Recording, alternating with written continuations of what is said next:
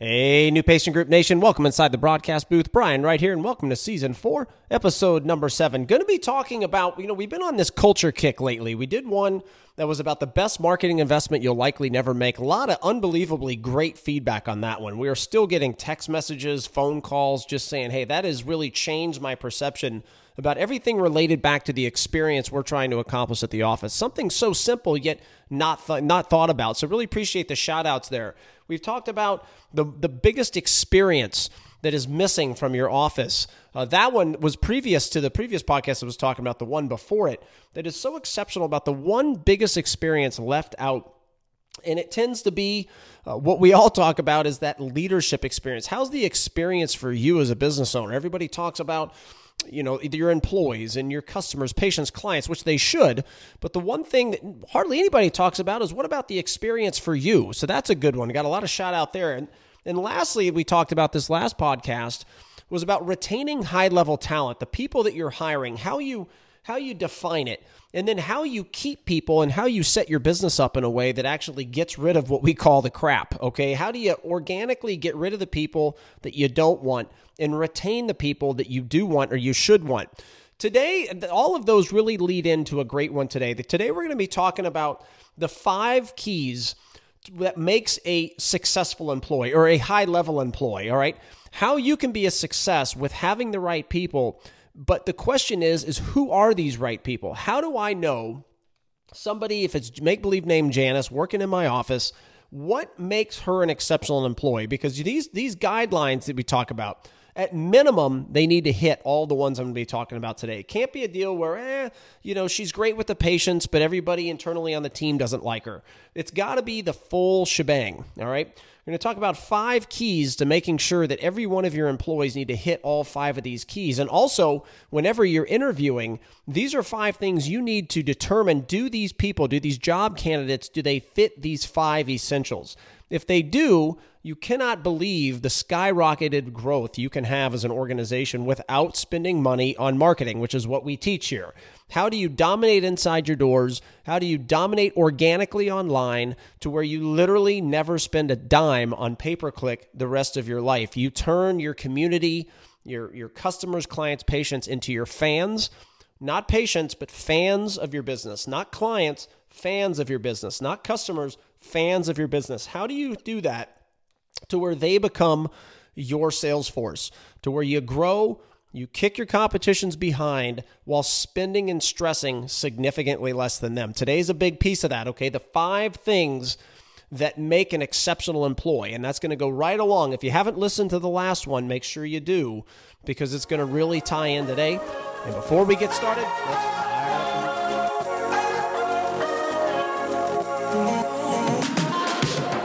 Welcome to the New Patient Group podcast, where doctors, office managers, and other healthcare professionals learn how to thrive in today's competitive marketplace by mastering the business, consumer, and marketing aspects of the practice. If you want to make more money, dominate the competition while working, spending, and stressing less, this podcast is for you. Now, your host. He is the leading authority in the new era of practice growth, founder and CEO of New Patient Group, managing partner of Right Chat speaker and consultant for Align Technology, the makers of Invisalign, author for the Benson Koppel Resource, international motivational speaker, business and life coach, Brian Wright.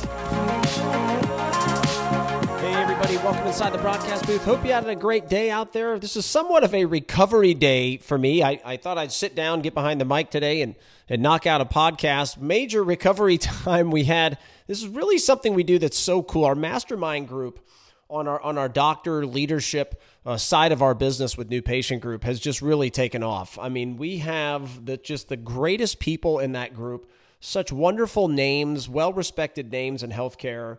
Uh, that have really all come together and become a family. And we do these mini masterminds, which every couple months I have a, a few doctors down in my house. We hang out for a few days, we cook, we swim, we talk business, we all act like we're kids.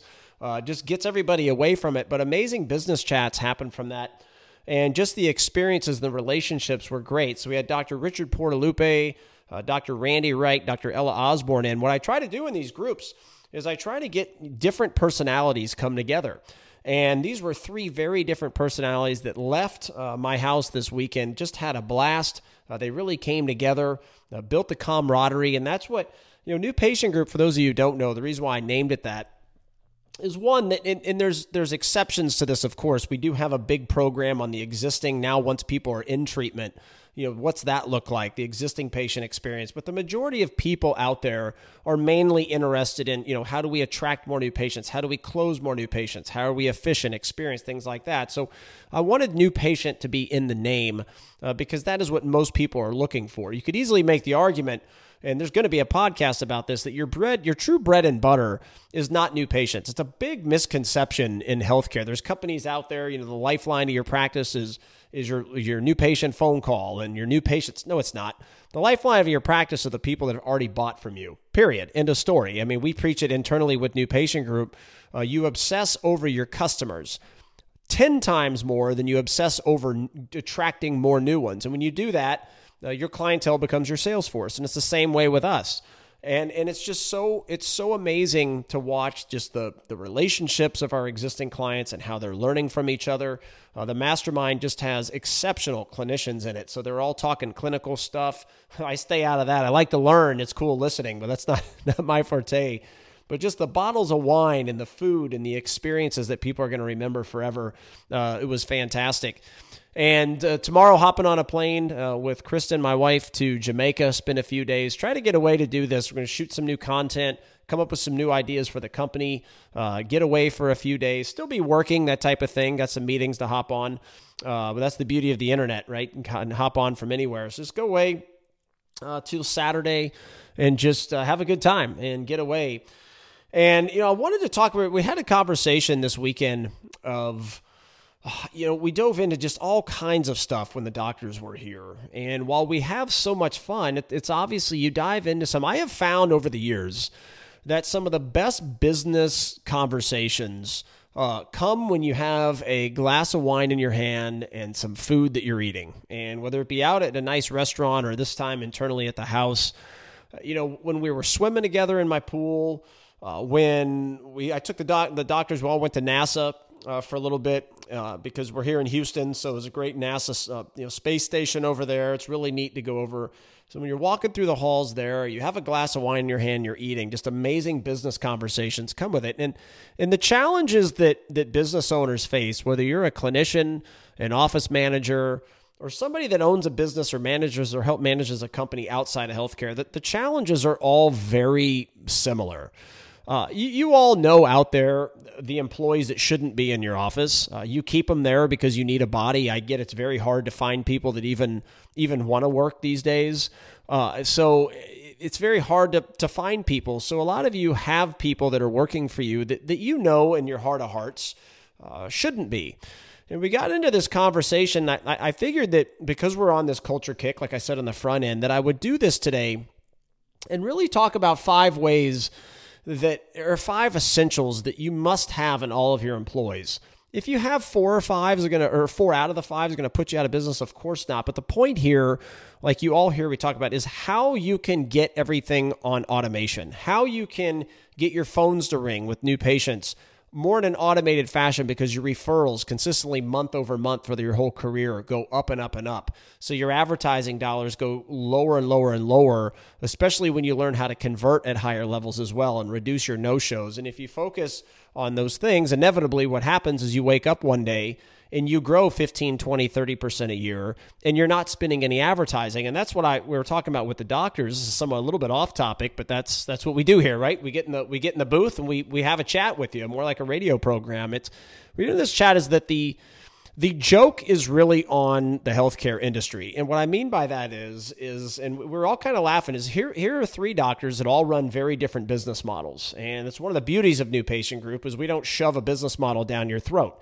Uh, we coach you and we strategize with you and we go out and we make sure what you want out of your dream life and your dream business becomes reality. And that somewhat can be different uh, based on uh, the personality of the doctor, the demographic they deal with, you know, where their practice is, just what they want out of their career, and that the journey that it takes to get there is different for different people. But the things that are the same are no matter how you want to get there, you have to be an exceptional business owner when you're functioning in high competitive marketplace. I don't care if you're a restaurant or doctor, you guys hear me talk about all the time. You have to have exceptionally trained employees that are uniquely trained on skill sets your competition just will never commit to. And then you've got to do online marketing in a way that's that's unique to make your your food of your plate look prettier than everybody else's, if you will, when it comes to the table. Uh, this is so in, in so many ways should be such common sense, but it's not because most people those are the three categories they suffer the greatest in.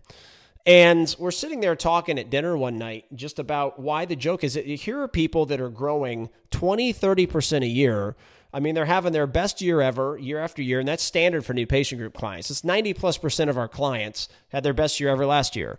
100% of our clients are having their best year uh, ever this year. And it's it's it's so simple yet so complex because they're doing everything that everybody else doesn't want to do and doesn't do. And the trick here is is that if you push yourself through the pain, all of a sudden you get on this autopilot mode and it's just unbelievable to watch. We're sitting around talking about how how everyone's spending all these marketing dollars and all this stuff on just crap, pay per click that's just absolutely 100% not necessary. And all those people that are spending all these dollars, they're not growing anywhere remotely close to them. And it's this this nice little hidden secret that if your mindset is different than the majority and you look at the business inside and out different than the majority, how much you can actually dominate. And a big piece of that in these in these business conversations we were talking about is these you know it's one thing to talk about high level talent. It's another thing to talk about like we did in the previous podcast about how you set your business up in a way that retains high level talent. Then you've got the question of okay what is high level talent? Because everyone i think has their own perception so like in sports like one general manager may view uh, somebody with exceptional talent then another general manager watches that person that try out and they're you know they they don't think it's exceptional talent, or maybe they think that they're even better than than the other general manager. There's like, what are your guidelines as an office that creates this exceptional high level talent? And I want to go through some that I do for my companies today, and also what what we teach the new patient group clients. And there can't be this in between. And I'm going to discuss this throughout because we hear all the time so and so is so great with the patients, but she's just a troublemaker internally with the team. And I'm going to touch on that subject today with one of these on why, and we talked about it in the actually, I think both of the previous podcasts, why you can't let that happen. Now, I also, if you haven't listened, maybe this is the first time you've ever been tuned in uh, to the podcast. If if you haven't heard me say this, uh, I'm going to say it again is that I completely empathize with all of you out there who are having a difficult time finding people to work for you. So, therefore, you can't get rid of make believe name Betty, even though you believe you should.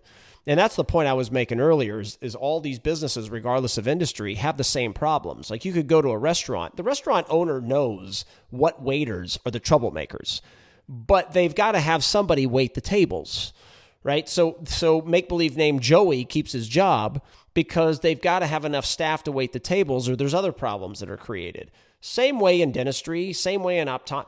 It doesn't matter what type of doctor you are, the the or business owner you are, the problems are the same.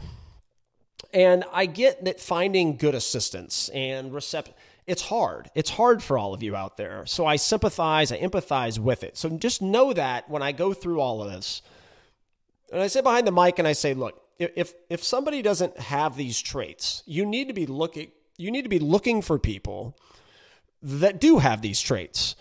And and that doesn't mean you're going to find them tomorrow, but it does mean that you should constantly be in interview mode until you come across a team that that has what I'm going to be talking about today. Because you cannot, and I see it with the new patient group. Just shout out, I'm going to give a, a Jep Paschal. Hey, buddy, uh, become one of my best friends. Love the guy.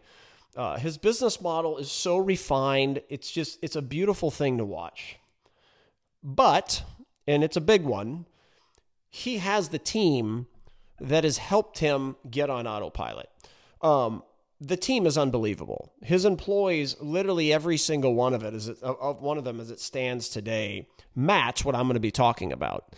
And and when you do that, it's the reason why he's having the best growth of his career. Shout out to you, man, is in how you run your business. Uh, it's he can't do that without the right players. And and I being his business and life coach and him using new patient group for multiple things, we don't have as much success with a Jep Paschal if he doesn't have these players for us to coach that have these five things I'm going to be talking about today. And the first and foremost is that they have to be coachable. So, step one, your essential ingredient, number one, if you will, that if you leave out, it's very tough for any of the rest of this to, to fall into place, is they have to be coachable. This is something when we go into a practice is is a is a make or break many times because and, and you all know who listen I, I, use sports analogies a lot but this could be if you're in choir you, you play piano. You know if you have a flaw as you're playing the piano and you have a coach and the coach sits there and, and attempts to correct the flaw and you basically are giving the coach the middle finger as in i know more than you I've done it this way. I've played the piano for years, or I've swung the bat this way for years. Who are you to tell me how to do something different? If you have that mentality, it's over for you. You're never going to improve your skill sets. You're never going to advance your career. This is me more talking at employees listening right now. But inevitably, for business owners, leadership teams out there, you have to have a team that's coachable and you've heard me talk about this on and off throughout 10,000 podcasts in the past, is that you have to surround yourself with people that are coachable. All right. They want to be coached. Using Jep Paschal's practice again as an example, if you've listened to the podcast recently, I, I talked about Miranda there, who is, if not the best, she's she's she is she is the best hourly employee I've ever worked with. Now, it doesn't mean there's not other great ones. It's just that she is unbelievable to the T of, I mean, such a note taker. All the things, if you listen to the, I think it was the previous podcast, I talked about the same, the same uh, employee, is that she so wants to be coached, and her, in, in Jep's whole practice wants to be coached. It's like, hey, they, we're having a webinar session with with Coach Brian or another one of the NPG coaches, or Coach Brian's coming to visit us. Like they get excited for that, and even though they know they're going to be put on the spot to be to be role played with, they're going to be challenged to think outside their box. They're going to be challenged to think differently than than somebody that's inside the practice turn consultant would teach. We teach it very differently because we're outside of the practice people. We know and I have coaches on our NPG team that still work inside practices. But we have this unique perspective from outside of your world in healthcare. And we come in and look at everything and go, why? Why would you do it this way? As it relates to customer service, hospitality, sales, psychology, verbiage, presentation, uh, why would you do it this way? And and his team is so unbelievable with wanting to learn these new innovative ways of doing things. So the point is, and me using that as an example, is you as a business owner have to sit there and you have to make you can make a list. And I do this all the time uh, for my clients, for new patient group clients, that is, uh, for uh, for other businesses I'm involved with. The point is, is I sit there and make lists. Say, look, you know, here are the people that are going to knock this out of the park. Here are the people that are going to try to bring this program down, because you know, you as a business owner, when you go and you hire us, as an example, uh, the reality of the situation is, is you have to understand. I, I, love the question we get: What kind of return should I expect? My, my, my response to that usually is, is what do you say when patients ask you that? Okay, it's totally dependent on whether or not the patient's compliant, right? Invisalign is an example. You could do everything right. You could be the best ClinCheck setter upper on the planet, the best rotator of teeth, uh, you know, bicuspid on the planet. You could be the best clinician on the planet. Patient doesn't wear the trays. you know, the patient's going to come back and say, you stink, right? That, that's the world you all live in. It's no different than us. Same way. You know, what kind of return should I expect? Well, are you going to wear your clear aligners? Are you going to hold the employees accountable if they don't wear their clear aligners properly? Uh, once they're finished with clear aligners, are you going to hold them accountable to wear the retainers? Because if they don't wear the retainers, guess what? The human body's designed to go back to how it was, and that doesn't just pertain to teeth. That pertains to everything you ever learn everything you ever learn. You have a loop in your swing, you don't keep practicing it once you fix it, it's going to the loop's going to come back. It's the same way with your receptionist. You practice to fix their skill sets, you don't keep role playing, goes right back to how it used to be. It's guaranteed. And it's the reason why we created a division of your practice rather than a consultant.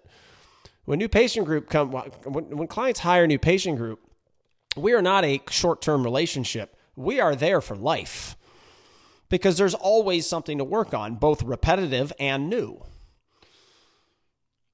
And the more coachable your team is, the more success we have with you. And it's no different than if you fly to someone else's facility and come back and you've got five of these really cool ideas. Who are the people that are going to be coachable? You have to have a team that wants to be coached. It's literally just that simple. And if you do, you can imagine all the things as a business owner it, it, you've tried to implement. As an office manager, you've tried to implement. And office managers, just go for you too. Like you have to be coachable. You, know, you have to be willing to come outside of your comfort zone on how you lead the team and how you manage your time. And you have to seek advice on this stuff as well from people outside of your world. From outside of your world.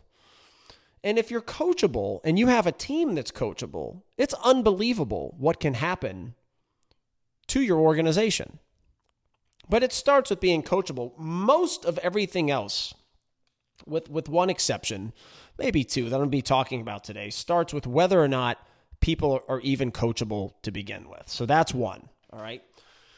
If, if you're listening to this, you know who's coachable on your team, whether it's clinical skill sets, hand skills, that you're trying to teach, if that's what it is, or if it's something non clinical, you know inside your mind who's coachable and who is not, who wants to be coached. Let's put it that way. You already know before you even get into your weekly meeting who's going to be receptive, positive about the criticism, the critiques, the coaching, and who's going to basically have the screw you attitude. You already know that. And that goes for every business owner on the planet. You have waiters at your restaurant, you know the ones that are going to work on their verbiage skills, and ones that are going to say whatever whenever you're not looking. Which will lead me to another one here in just a minute. The other one, and this is number two, is the desire to implement the coaching that they learn. Usually, and this is the beauty of this, usually people that want to be coached the second one I'm about to start talking about, you're good. Very rarely do people on the surface say, I want to be coached, and then have no desire to go implement it. Usually the two go hand in hand, but there's exceptions to that, and it's why this is one of the rules. Like you can't just say, okay, coach me, and then leadership team turns their back and person doesn't have any desire in actually implementing it. It's basically the fool's game, right? Like I'm going to pretend I care, but I actually don't. And this does happen, and it does happen a lot. While still the exception to the rule, it happens more than you would think. This is why, and I teach it all the time, a lot of times the people you think are your best employees, once you really challenge them and set your business up in a way where you have easy oversight, you have week to week uh, you know, meetings where people are role playing to show their improvement. Uh, when you really are putting your business on autopilot, like we so heavily teach and are very successful with our clients, sometimes the ones you always thought were great prove to be out just for themselves.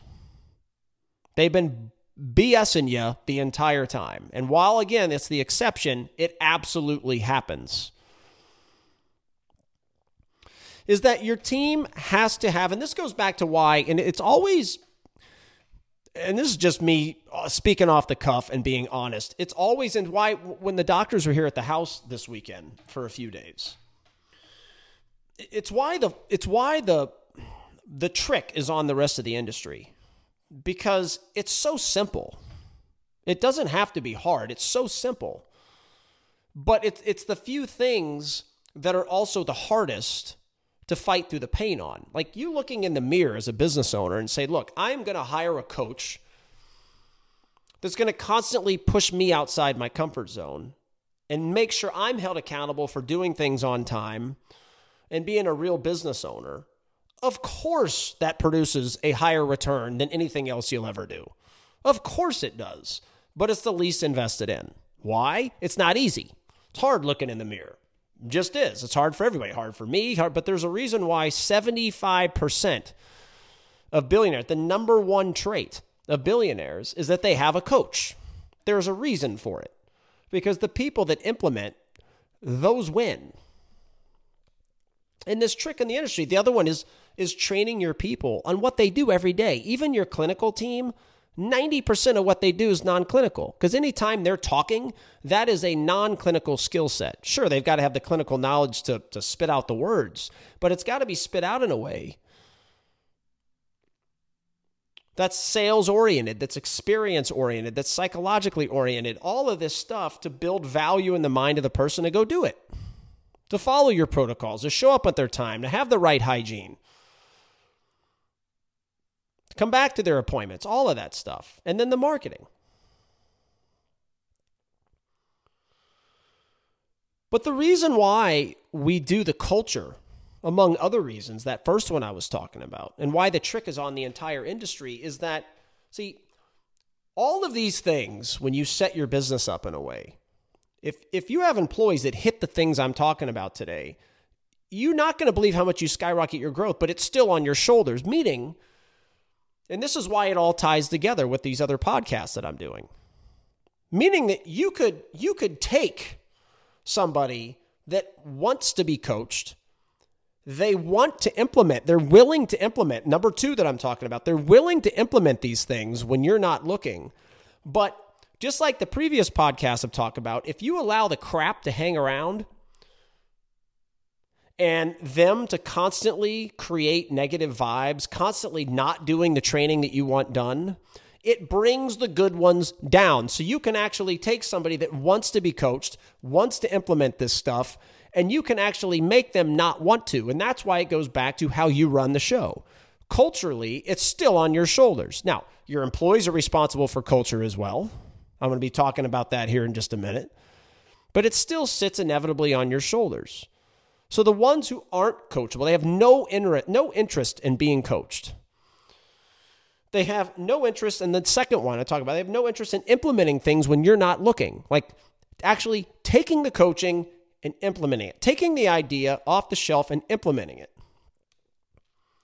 If you don't organically weed those people out of your organization, it is a guaranteed way to lose your good people. Guaranteed. I see it time and time again with organizations that commit to getting rid of their crap, no matter how hard it can be sometimes. The beginning, I said I empathize with it. I empathize how hard it is to find people, and even you've got to have somebody there. I totally get it. But you still have to set your business up in a way where you organically are weeding these people out. So, number one, have the desire to be coached. Starts there. Two, the desire to implement it when you are not looking. Remember, you're only as good as your weakest link. And that goes back to what we talk about so much with our new patient group clients is this whole thing is a thousand piece puzzle that you're putting it all together. You're putting it all together to create this brand image of uniqueness, innovation, that you're unforgettable, you're memorable. But the way humans are, I'm going to do a podcast about this in the future. The way humans are, you mess up once, that's what they remember. So if you have a team that's great. But you have Susie, make believe name over in the corner, that's not willing to implement this stuff when you're not looking. Susie brings the entire operation down because the patient, having one negative experience or one that's not as positive as otherwise could, creating an unforgettable experience. That can keep you from getting a referral. It can keep you from getting a five star review. Worst case scenario is it can also cause a one star review and other people in the community to see it and hear about it. So they've got to have the desire to implement it. They have to be willing to implement it. And that leads us to number three. We hear so much about the things, the skill sets employees need to have, what is a good employee, things like that. And it really is not that hard. You know, an athlete, athletes have to be coachable. If you have a team of athletes that are coachable, you're automatically ahead of the competition that has maybe even more talent than you as an organization, but has people that aren't willing to be coached. Period. Same way with number two that I just talked about. If you're an, a sports organization and you have players that want to be coached and then players that desire to implement that coaching, you're automatically ahead of the organization number two that has non or you know players that don't want to be coached, they're uncoachable, and then also players that aren't willing to implement the coaching, the feedback. It's like, hey, you got a loop in your swing. You you've got you're putting you know little side spin on your jump shot. You're slicing the golf ball. Here's how to correct those things. Eh, whatever. he's know what he's talking. I'm gonna do it my way. Figure it out on my own. You know, the sports organizations that have one and two that I've talked about so far, they're going to dominate year over year. Now, there's exceptions. Everyone has down years. Every business has a down year. It's about then how you come back. So over time, you're always going to dominate the sports organizations that don't have those things in one and two. And it's the same way here is that you have to have the talent. And this is number three. You've heard me talk about this in the previous podcasts and other podcasts about if you want your employees to climb trees, you better hire squirrels. Okay? That's what number 3 is. Is that you have to have team members that can effectively implement the coaching. These are three huge ones that I'm talking about. They have to have they, they have to be coachable.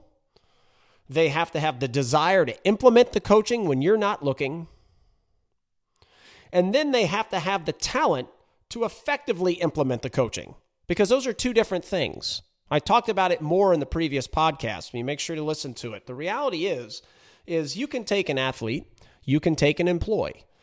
And that athlete and that employee may have all the desire in the world to be coached. Brian, please make me better. Please take Miranda as an example. I've talked about her last podcast, I'm talking about her again today. So let's take Miranda again from Jep Paschal's practice. Okay. Let's say, using her, she's coachable. She's as coachable as it gets. And it makes the job so fun. To the employees listening, and you know who you are, because honestly, the employees wouldn't listen to this podcast if they weren't these things. Like the employees are like, ah, whatever, I'm just going to go to work, go home, that's my life. They're not going to be listening to this podcast. So the employees we have listen to this podcast, like they're obsessed with improving themselves. So let's say Miranda, she was coachable. Two, let's say Miranda uh, which she is. She has the desire to implement the coaching. But let's say, and this is this is make believe because she does have the talent. But let's say she then just didn't have the talent to be able to do it. Now, using the sports organ- uh, analogy, like always, same way. Athlete could come every day and say, "Coach." I've got this loop in my swing, side spin on my jump shot. I want to fix it. Let's get in the batting cage. Let's get in the basketball court. Great. All right. You've got number one, you've got a coachable person. Two, they're willing, when you're not looking, to continue practicing and do everything they can to implement that coaching in the game. Boom, two out of two. But then you realize over the course of time look, this athlete simply does not have the talent to do it. And those are the hard business decisions because those are the people you really like, you feel for because they probably work harder than anybody on the team, but they just don't have the God given talent. And you have to understand as a business owner, I don't care how nice and hardworking Susie, your receptionist, is, or Timmy, your your ortho assistant, dental assistant, you know, your tech and plastic surgery, it's they call them. You know, I don't care how nice and hardworking they are. There comes a time that if they can't do it, they can't do it. And those are hard because you usually fall in love with those people. And you wish them the best. You wish that they could do it because of how much you like them. And everybody knows this employee that I'm talking about. Everybody has one or they have had one. And this is a difficult, difficult, it's always easy or easier to dismiss, to dismiss somebody from your organization that you know has no interest in being coached and that you can't trust whenever whenever they do whenever they are coached, meaning that they have no desire to implement it. Everybody knows those employees; those are much easier to get rid of. But if they have those traits and you realize one day, oh darn it, they're just never going to be able to get this, that's hard. And we see that with receptionists. Like, hey, turn turn in this new economy that, that we teach with the new way you've got to handle your new patient call. And it's so frustrating that people still use this outdated phone training from companies. Some have big names, some don't, that, that used to teach when there was no competition. They used to teach these skill sets that some of them are still important, but it's no longer the meat and potatoes of the call because the call now is a sales call. It's a sales pitch in your organization, period. End of story. That word scares you. You need to call us so we can explain more what we mean by that because it shouldn't scare you. But the reality is, is your receptionist, a salesperson. You know, by the time they've that you pick up the phone, they're the second, third, fourth, fifth one they've talked to. So you've got to have a unique skill set. But if if you say, "Hey, I'm going to take this boring blah, generally rude personality person and I'm going to turn them into a massively incredible receptionist," you're dreaming because they aren't a squirrel that's going to climb a tree. That's a that's a pig or a dog as an example that you're wanting to climb a tree. It's not possible. No matter how long and how hard you train them, it literally is not possible to get a dog to climb a tree. They don't have the skill sets. So no matter how much the dog says, you know, please coach me and I'm to I'm to practice and try to implement when you're not looking. I'm to try to climb that tree. The reality is you're never to be able to. And that is a challenge and that's number 3. They have to have the talent to actually do it. That's a big miss by business owners because those people tend to hang around organizations longer because they're usually very good people. And a lot of times they have the other traits that I'm talking about, but they cost you so much business over the course of time by not having the actual talent to implement these things. And again, whether it be our company and the beauty, again, what we do is so many of you new patient group clients out there, shout out to all of you. All of you know this is it's well beyond our program. It's okay, you know, you, you bring aboard dental monitoring. Now you turn to new patient group to actually make sure it's effectively implemented. People are using it. It's not just a tool that sits there. Like, how do you use it to increase your sales? Smile Snap people out there, you know, Invisalign. Like you've got all the scan every patient with the iTero machine. That that's you. People are just thrown it. You know, doctors are told that all the time, but there's so much more than that. It's not just that easy. It's so much more than that. So you have all these things, all these pieces to your puzzle that we are bringing together. It goes well beyond the new patient group program.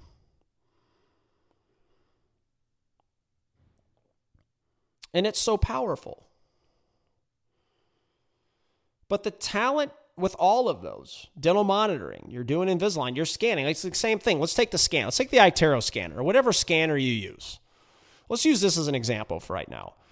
You know, you could sit there and train a TC.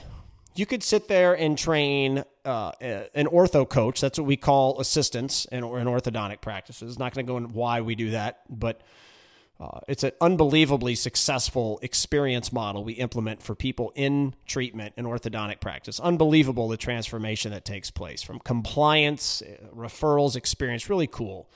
But let's say, whatever it is, make believe name Betty. If you're trying to train Betty on how to take her scan time from 10 minutes to six, okay, and then you say, Betty, we're going to then, once you get to six, we want to take you to five. And eventually we'd like to see you under three. All right, let's say that's your process that you're trying to you're trying to get to. All right, if that's what you're trying to do, great. You should be trying to do that. You should be role playing with her. You should take a person that is a three minute scanner or under at your office and put her in charge of making sure everybody else can get it to that time too. But The point is, is that eventually you have to realize if she isn't doing it over the course of time, shouldn't have the talent to do it. It's so critically important. So they have to be coachable. They have to be willing to implement the coaching when you're not looking. And three, they've got to have the talent to effectively implement the coaching when you're not looking. Very, very, very important three skill sets.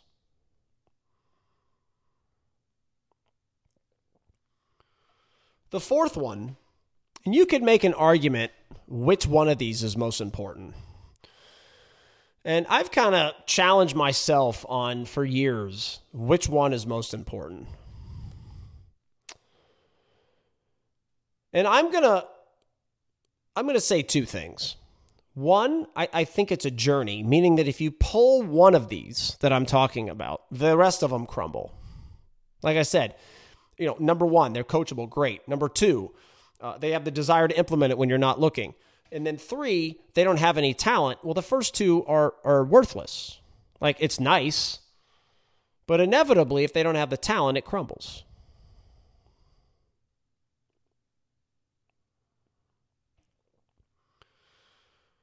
But then you come to number four.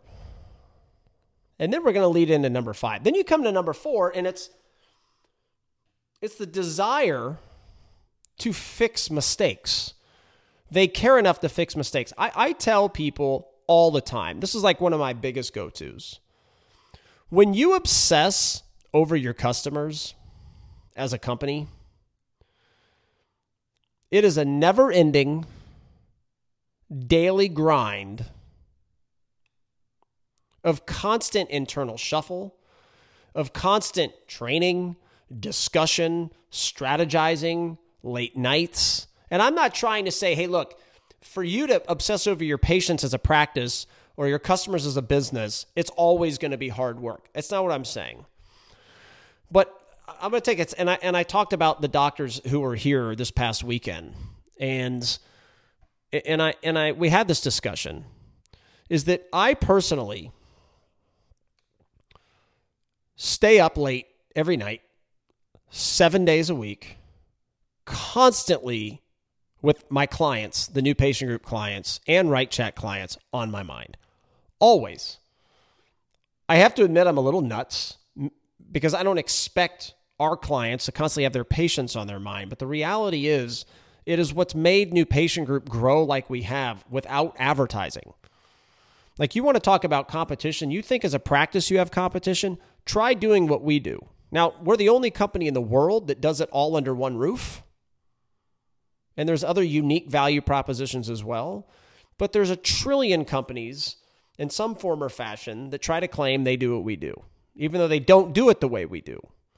But the point is, is that it's insane competition to get your word out there. And we've done it without ever advertising. And that's exactly how we teach the practices.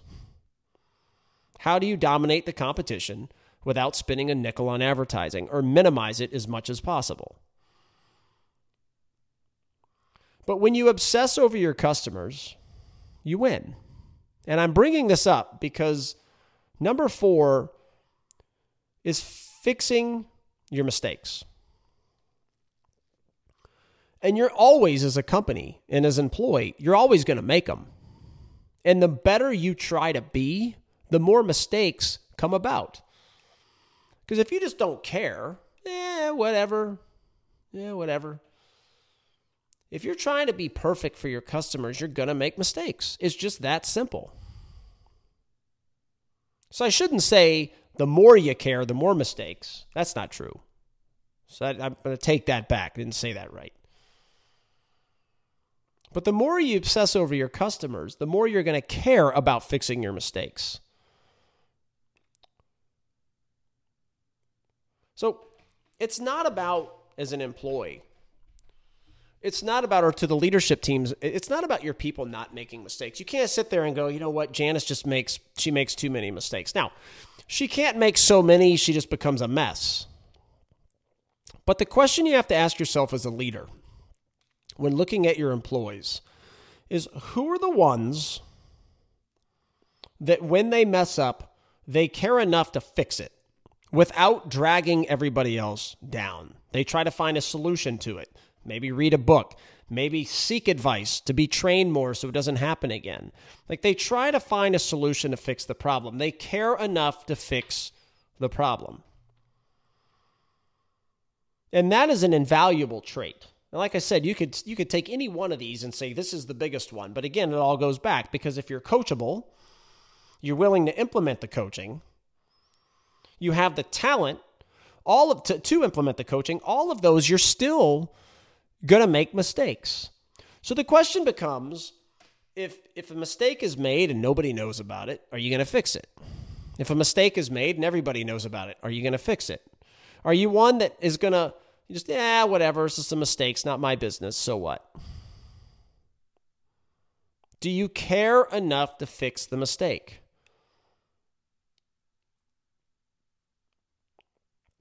It's sad, but a lot of companies aren't, and a lot of employees aren't. Like, we make mistakes. I tell every time, we're not perfect. God, we're far from it. We certainly strive for perfection, but we're never going to get there. Nobody is. And how boring would that be? Because you never get to learn anything.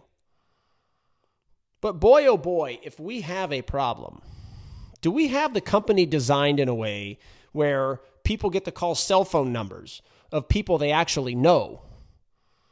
They're not calling some ridiculous 800 number with or submitting trouble tickets. No, they, they've got our numbers. They call us. And boy, oh boy, do we get to work right away. Now, if there's, if, you know, it may take, it may be a problem that maybe takes a week, or maybe a problem that takes five minutes. The point is, it is corrected. And rarely does it happen again. That's the other one. Is you kind of got a two pronged approach here, meaning one, do they care enough to fix the mistake? Two, part of that is is do they keep making the same mistake over and over again? You know, that's a sign, by the way, that they don't have number three. Because number three, going back to, do they have the talent to actually effectively implement the coaching? Well, if they make a mistake, well, guess what?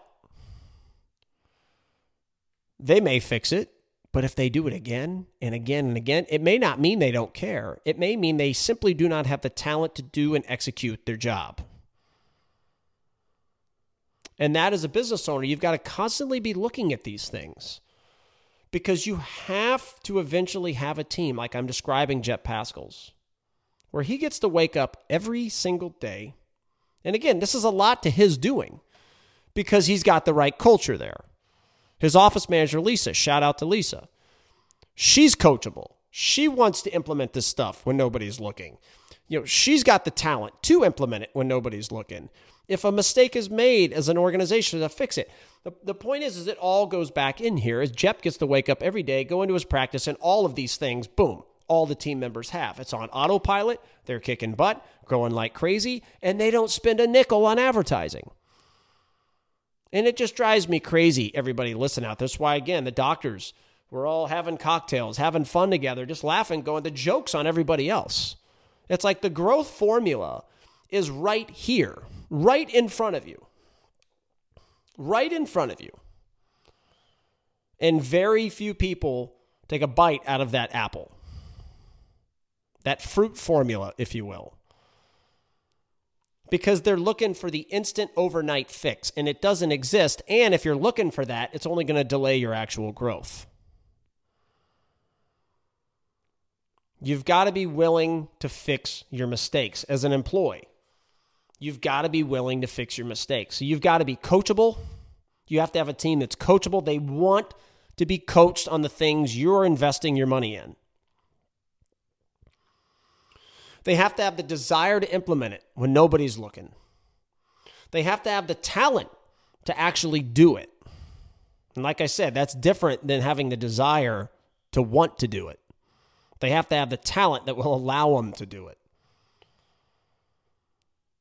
And then they have to be able to fix their mistakes. They have to be willing to fix their mistakes. And again, they have to have the talent to be able to fix their mistakes. And they also have to have the talent to not keep you know, making the same mistake over and over again. And by the way, attention to detail is a talent. You can teach it, you can talk about it, you can inspire people, you can motivate people as much as you want. But attention to detail is also a God given talent. It doesn't mean that you can't get better at it if you don't have it. But if you do have it organically and then you're coached, your attention to detail can go to levels is pretty unbelievable. Because again, you can't keep making the same mistake over and over and over again and fixing it and having that be number 4. Number 4 again is is if a mistake happens, they fix it and it doesn't keep happening again and again and again. And you sit here as a business owner. And this is why I do this. I write these things out because this is what I expect with new patient groups, what we expect with Right Chat. The reality of the situation is mistakes happen. It's okay.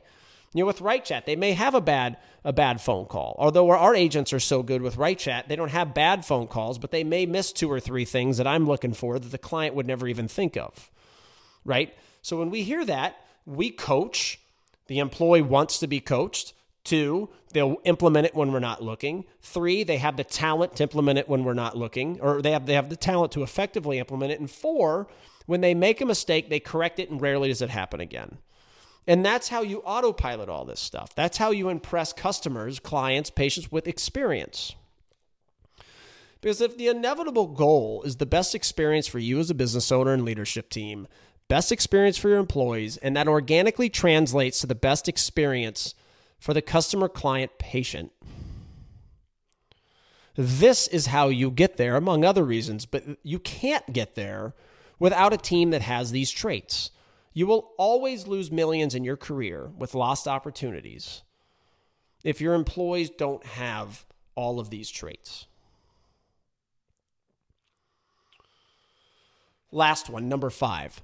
Last but certainly not least, you could easily make the argument again, these are not in the order of importance. These are in order of a story and a journey that if you take one out, it all crumbles. And you could rework these, but the point is you've got to have these traits as an employee, employees listening. This is how, and I'm going to be doing our, our, our NPG Innovate uh, coming up. I'm going to be doing this topic, and it's about the five ways you can make more money as an employee, like how to get the most out of your professional career and make the most money. These are the five. I'm just going to be speaking to you instead of the leadership team in that. These are the five. If you want to get consistent raises as an employee, this is how you do it. Leadership team, please do not bonus people, or excuse me, please do not give people raises based on longevity at your office. It is ridiculous. Don't don't don't say to everybody too, if everyone we hit 100,000 and we're 200,000 in production this month, everybody gets X. Okay? It, it's such an outdated way of bonusing. It doesn't mean that you can't have team goals where everybody gets a reward, but this whole the, the reality is this is why. Because if you hit 100,000 in a production as a goal, and three people out of your five team members had everything to do with it, and the other two constantly were detracting from it, making the other three work harder to get there, and everyone gets a reward. That is so ridiculous. I've never understood it. And we're going to have down the road, we're going to have podcasts about bonusing and job descriptions and rethinking all of that. That's just a quick piece. Because Number five is they have to obsess, leadership team, this is me talking to you now. You have to have people that obsess over their fellow employees, your clients, your customers, your patients, and also you, your business. Remember this you're the clinician, you went to years of school. You came out in debt. It is your dream that you have worked your butt off for to come out, open up a place, and change the lives of many, many people from a patient's perspective. Your employees and your team have to obsess over your success. This whole every single time we ask an hourly employee to do something extra, they complain, they want a bonus, they want a raise is bull. Goes back to again, we using Jep Paschal's team, and, and there's obviously a lot of other new patient group clients as well, but I love using I love using their example because they have a big team. Bigger the team, more the headaches, the more the moving parts, the more you better have your business set up in a way where you're not constantly losing the good ones.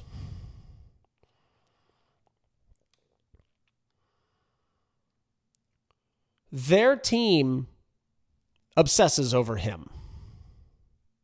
Their team is proud to show up to work every single day and represent him.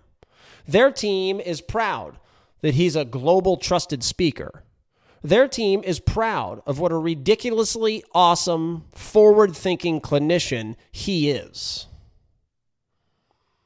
And for the listeners out there, that is rare and you know it. You know whether or not you have a team or you know which employees in your office obsess over your success.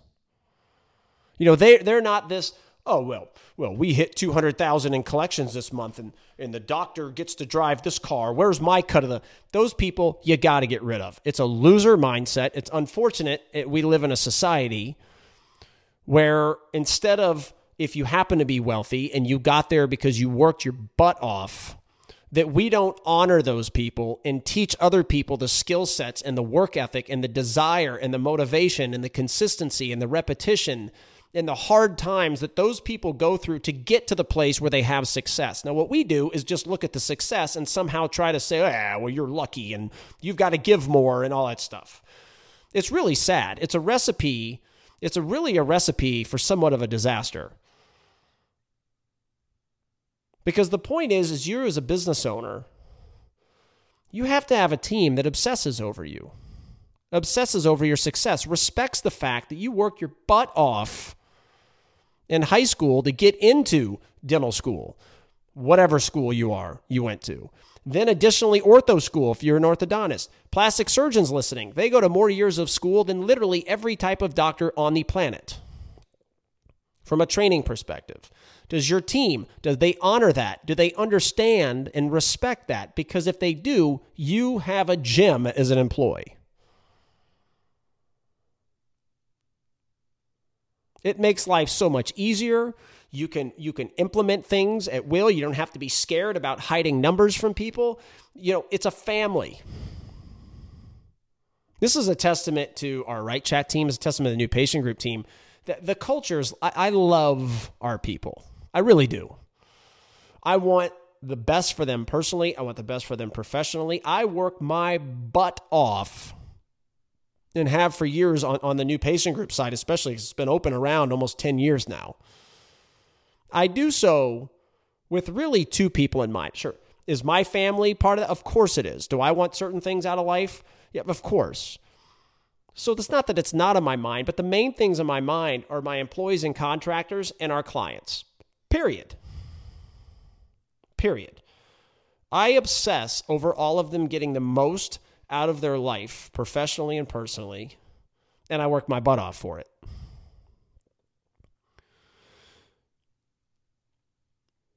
And we do well as a company. We're still in the growth process. We're still not known in the scheme of things. But we don't have to worry about people going, well, you had this kind of month and you're growing and you're bringing aboard all these people and blah, blah, blah. And where's Mike? We don't have to worry about that here. And it's so nice. And you need to have that in your organization as well, because a big part of what this is, having these five essentials from an employee standpoint, is a more fun experience for you as a business owner. You can't walk around on pins and needles as a business owner. That's bull. You can't have that experience. You can't be dealing with and expect to be a great clinician, a great CEO, a great entrepreneur, a great business person, a great marketing person, a great multitasker, uh, learn all this new stuff all the time, clinically and non-clinically, and then have to worry about make-believe name Timmy getting, you know, pissed off if all of a sudden you have a great month and his bonus wasn't how he wanted it. Can't happen. And you know the people in your office, like I said, for all of these, every business owner, whether they know it or not, knows who these people are and aren't inside their office, period.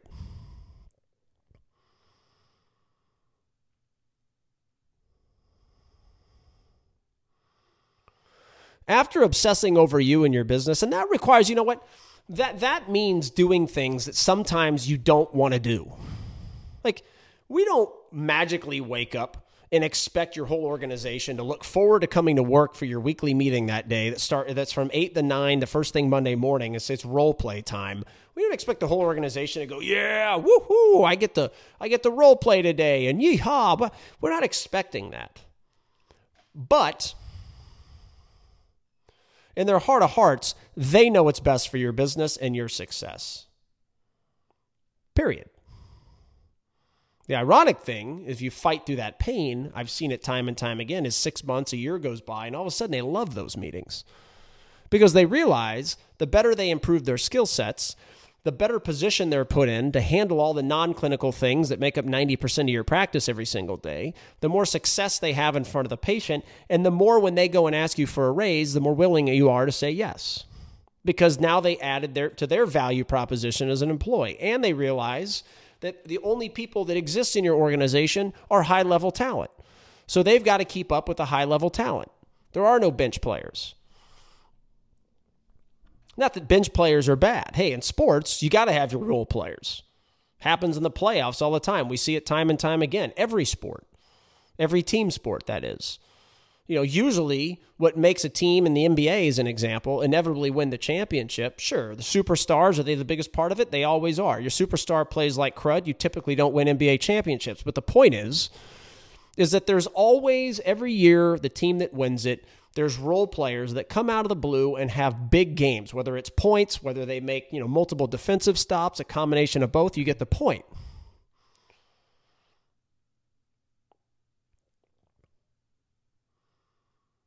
They have to obsess over you as a business owner. Period.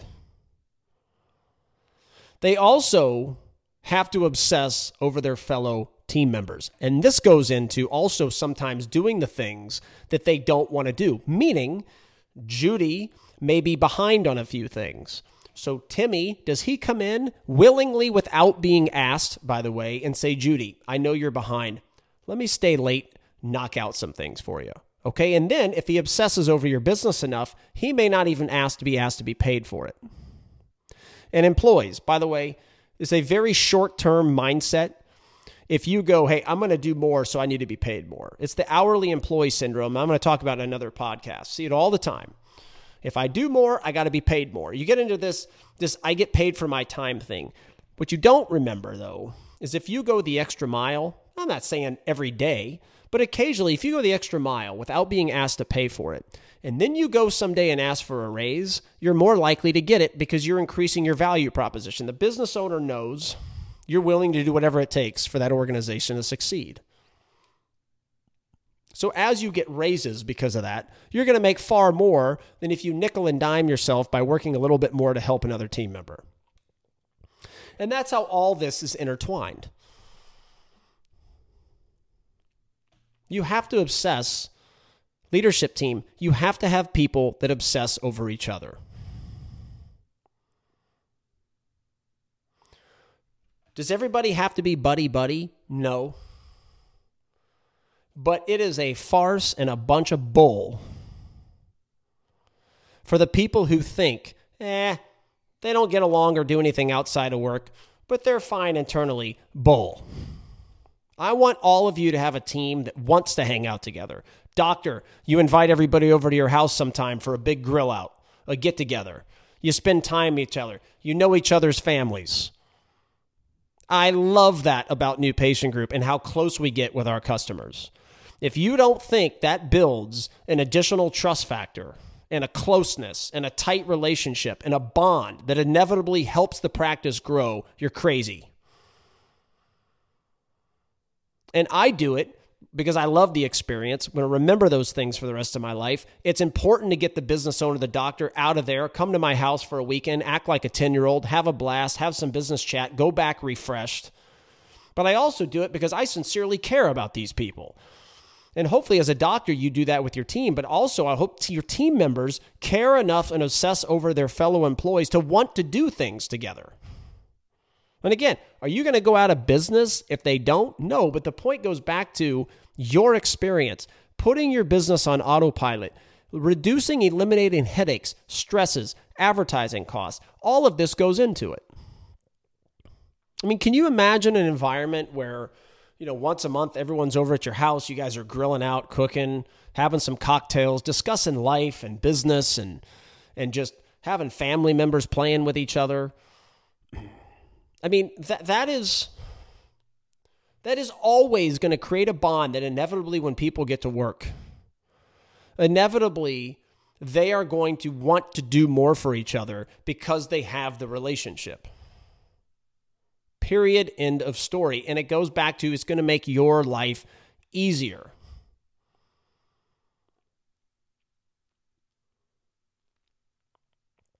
The other piece to this, you've heard me talk about this, and this drives me nuts, is this whole, well, you know, we have this hygienist as an example, or we have this ortho assistant, and boy, they're just so good with the patients, but they just cause all kinds of turmoil inside the practice.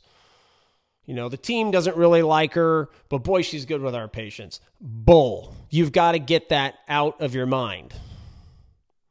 No different than an athlete that's good in the court, stinks in the locker room.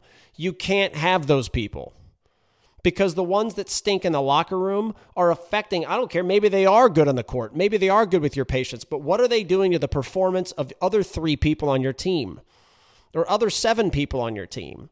That want to be coached, that want to do this stuff, but their morale is brought to the floor because of the jerk that's that's acting that way to them. It is hurting your experience for you, it's hurting the experience for your team, and inevitably hurting your experience in more ways than you can even imagine for your customer, client, patients. Period. So, this whole, ah, she's great with the patients, stinks with the team, but that's okay because we need a body and she's good with the patients. It's okay. I'm going to let it stick. You are losing money like you cannot believe. And no matter how good you think she is, ah, she makes sales, we get treatment out of hygiene, or the ortho assistant gets referrals left and right, blah, blah, blah, blah, blah. You know it as well as I do because most organizations have at least one. The people that are quote unquote good with your customer stink with your employees. You can't have it. You want a culture that's brought to the floor? That's how you do it. You want a culture that gets rid of high level talent and keeps the crap? Have people like that. And I'm really glad we're doing this podcast today because it really ties into the past, you know, two, three, four podcasts we've done. There's some repetition here, but it's bringing it all together in this journey of what you have to be looking for as a business owner. Every time you want somebody to do something, they can't be paid for it. That mentality immediately means they're not obsessed with your success, they're obsessed only with them, and they're very short term minded. Now, a lot of this stuff goes into coaching, leadership, and things like that. It goes back to some of this stuff is on your shoulders. But most of the things I'm talking about today lies on the shoulders of the people you're hiring.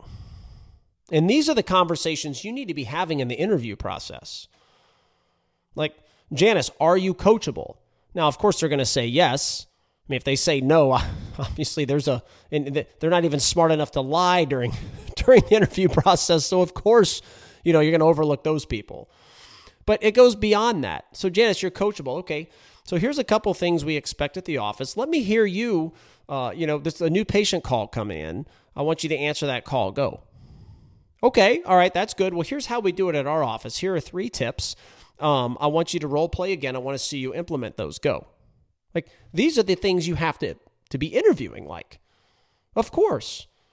You're interviewing new assistants. You got to be asking them to to role play setting up a tray. You got to be asking them, okay, now I want you to ask for refer- referral or video testimonial. Like you've got to see them in action, and then you've got to practice with them to teach them the skill sets to see if they're coachable. Are they willing to implement it? Do they have the talent? If they make a mistake, are they willing to fix it?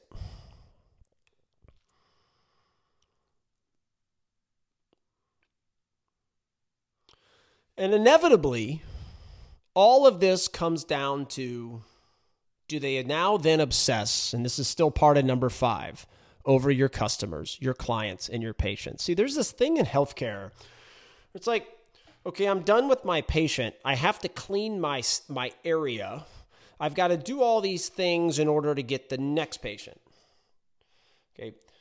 While all fine and good and true, that stuff isn't as important as making sure Betty, that just walked through the door as a patient, is seen on time and greeted immediately. Like the patient experience comes first. And in healthcare, it tends to come after I do all my stuff. And I get why, but it's just a mentality shift. Or new patient walks through the door. They're sitting down. You're telling me there isn't somebody that can greet him immediately and bring him back? Of course there is.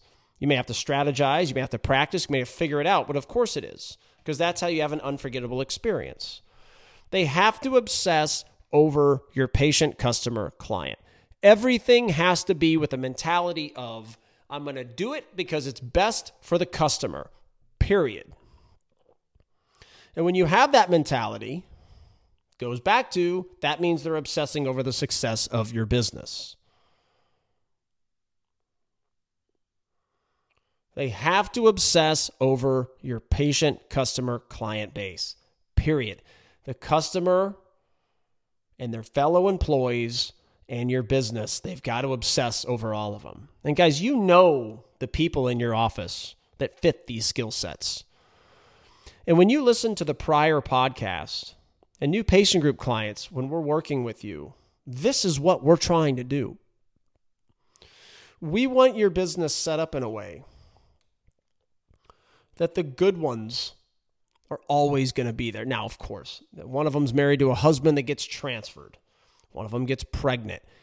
There's always circumstances, right? But what you can't have are your good people leaving because maybe they're offered a couple more bucks an hour somewhere. Or your good people leaving because you let the crap bring them down to the point where they couldn't take it. And every business has that happen. And if you're if you believe that your good people have left and it's not your fault, I got to say again, that's why it's hard to look in the mirror. You've got to look in the mirror. You have to have a team. And imagine your world if you have a team that wants to be coached. They want to implement it the best way they can when you're not looking. They actually have the talent to accomplish that. If they make mistakes, they're going to fix it and figure it out, and they're not going to make repetitive mistakes. And then they obsess over you, your success, your employees, and your customers. Imagine what that world looks like for you. Strive to make sure that is in those five things are in every single team member, and you will not believe the future success you will have. Thanks for listening to today's podcast. Looking forward to next month podcast. A lot of really we're we're going to get some crazy stuff coming. We got some really good ones over the next few years uh, or excuse me, next few months uh, to lead into December. Remember uh, November will be our last podcast. Still quite a few more to go. I guess there's that's 5 uh, 4 or 5 more to go this this year and this season. Looking forward to that because we're going to start getting into some really advanced stuff. Uh, I'm really looking forward to the rest of the season. This season's been great. I got a lot of a lot of just thank yous coming from some of the episodes this year, and it, it's like it, like we teach. Like I, I obsess over all of you. So anything that this is doing to help your life, your business, combination of both means the world to me. It's why we sit behind the mic and constantly work hard to do it. Uh, hope this episode helped you out a lot. Hope all of them do. Uh, I love you all. Appreciate the support. And until next time, we'll talk to you soon. Bye bye.